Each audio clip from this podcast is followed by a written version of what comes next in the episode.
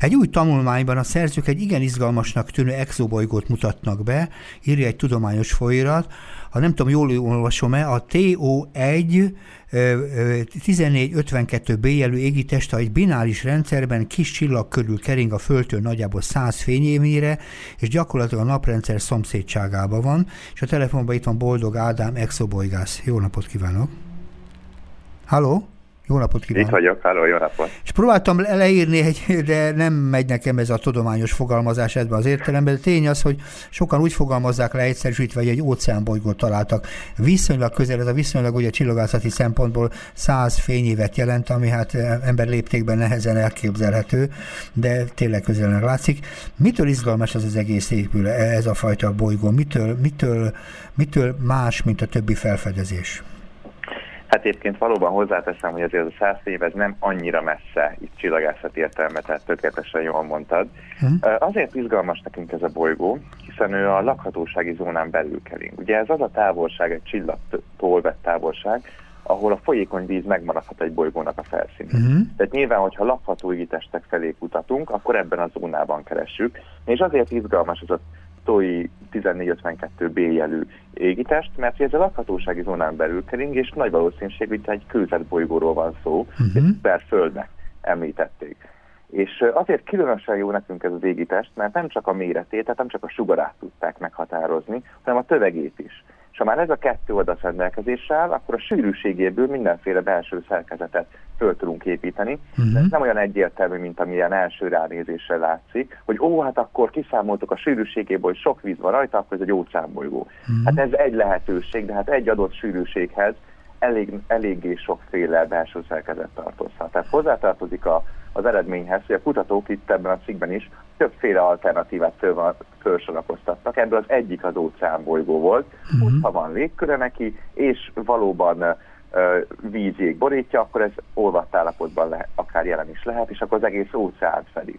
De mm. nem feltétlenül biztos, hogy így van, minden esetre nagyon izgalmas számunkra, mert azért kevés lakhatósági zónán belül kőzetbolygó van, aminek egyszer ismerjük a sugarát meg a tömegét is.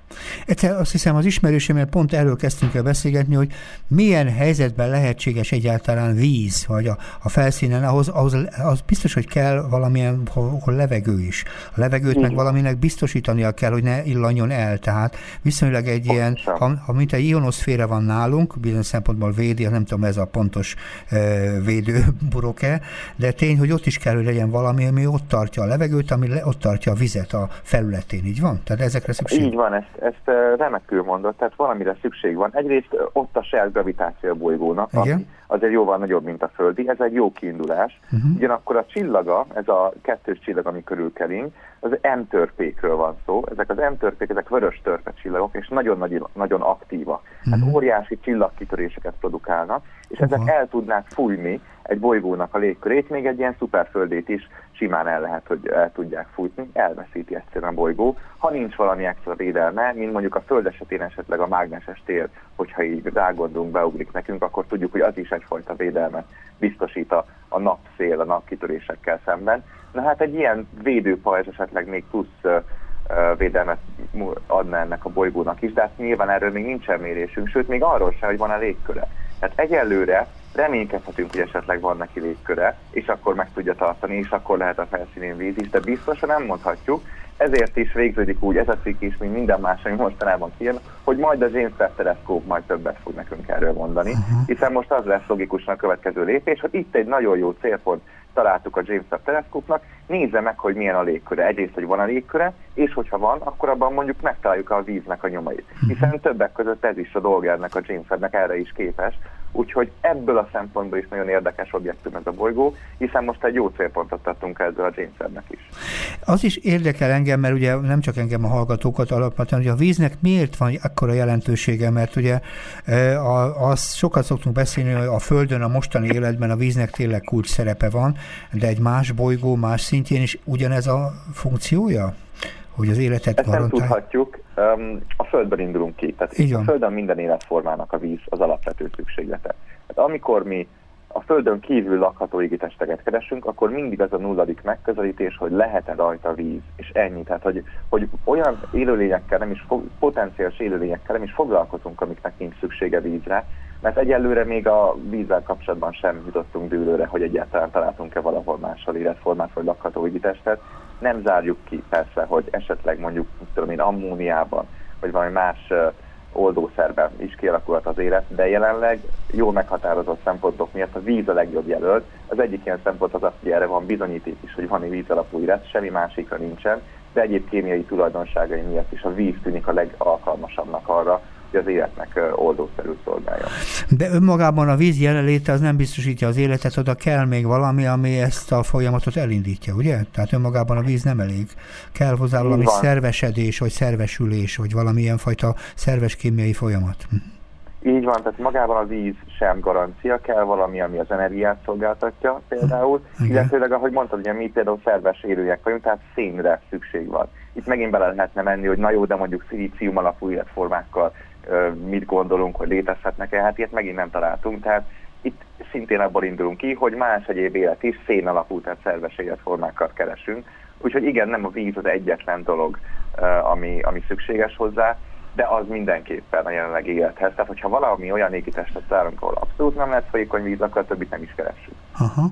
Tehát akkor itt van egy ígéretes lehetőség, hogyha egyetlen az egyik verzió bejön, például az, hogy mondjuk 30%-a, hogy egyébként a tanulmány írja, rendelkezik vízzel, ami nagyobb tömeg, mint van Földön, akkor ez egy elég ígéretes lehetőség, nem? Van, hogy lehetséges. Igen, igen, hát reméljük. Egyelőre még egyébként sok vita övezi azt is, hogy a túl sok víz az megint nem árt-e a lakhatóságnak. Tehát ez még nem teljesen lejátszott mérkőzés, de itt egyébként ebben a szenárióban a, a kevés víz is ilyen nem 39%-osra jött ki nekik a számításokból, ami még mindig brutálisan sok, tehát az még sokkal több, mint a földi. Tehát hogyha ez a változat érvényesül, akkor most itt lehet vitatkozni, hogy 9 vagy 30% víz, az mind a kettő nagyon-nagyon sok uh, értéket jelöl, úgyhogy az akkor egy jó alapja lenne. De még hogyha nincs légköre, még akkor is gondolhatunk arra, hogy ez a változat érvény, van érvényben, csak jégpáncélként, és esetleg a jégpáncél alatt pedig kialakulhat folyékony uh-huh. vízéteg, mint mondjuk az Európa holdra, hogyha gondolunk, vagy az Enceladus holdra, Igen. ott is a jégfelszín alatt van folyékony víz. Uh-huh. Hát az megint jó lehet a lakhatóság szempontjából. Hogy állunk egyébként az élethez, tehát mondjuk a Föld, hogy is alternatíváit kereső munkában, mert ugye ez eddig a legígéretesebb, ez a mostani hogy óceánbolygó, amit most ilyen jobb helyen így neveztünk el, vagy ennél vannak jobb státuszú, hogy is mondjam, lehetőségek is? Vannak jobb jelöltjeink is a lakhatóságra egyébként. Az egyik legjobb az a T-Garden B és C jelű bolygó. Igen. Ez hú, talán egy két évvel ezelőtt fedezték őket föl. Um, szintén nincsenek túlságosan messze, relatíve közel vannak, és bár ők is egy aktívabb csillag körül keringenek, de nem annyira aktívak, mint mondjuk a leg, leginkább ilyen flereket produkáló M-törpék. Tehát ott még a csillagaktivitás sem zárja ki, hogy megtartsák esetleg a légkörüket. Ráadásul ők Földhöz hasonló méretűek. Tehát nem ez a szuperföldről van szó, hanem ténylegesen közeli, közeli olyan méretűek. Úgyhogy ők egyelőre az egyik legjobb jelöltek. A Trappist egy rendszer égitesé szintén jó jelöltek erre, ott viszont megint közbeszólhat a csillag, ami igencsak aktív. Tehát jelenleg szerintem, hogyha most így belegondolok abba a közel 60 uh, lakhatósági zónán belül keringő valószínűleg exobolygóba, abból a T-Garden BC azok, amik ott a, a krémje, a, a tetején állnak ennek a listának. És most ezeknek a, ezeknek a potenciális jelöltöknek ugye milyen fajta vizsgálata zajlik most ebben az értelemben? Nyilván bizonyosságot kell szerezni, de ennek milyenek az eszközei, mert ugye azért nagyon korlátozottak az eszközeik, fizikailag nem tudjuk megtapasztalni, hanem bizonyos műszereket kell használni. Mi itt a munkamódszer?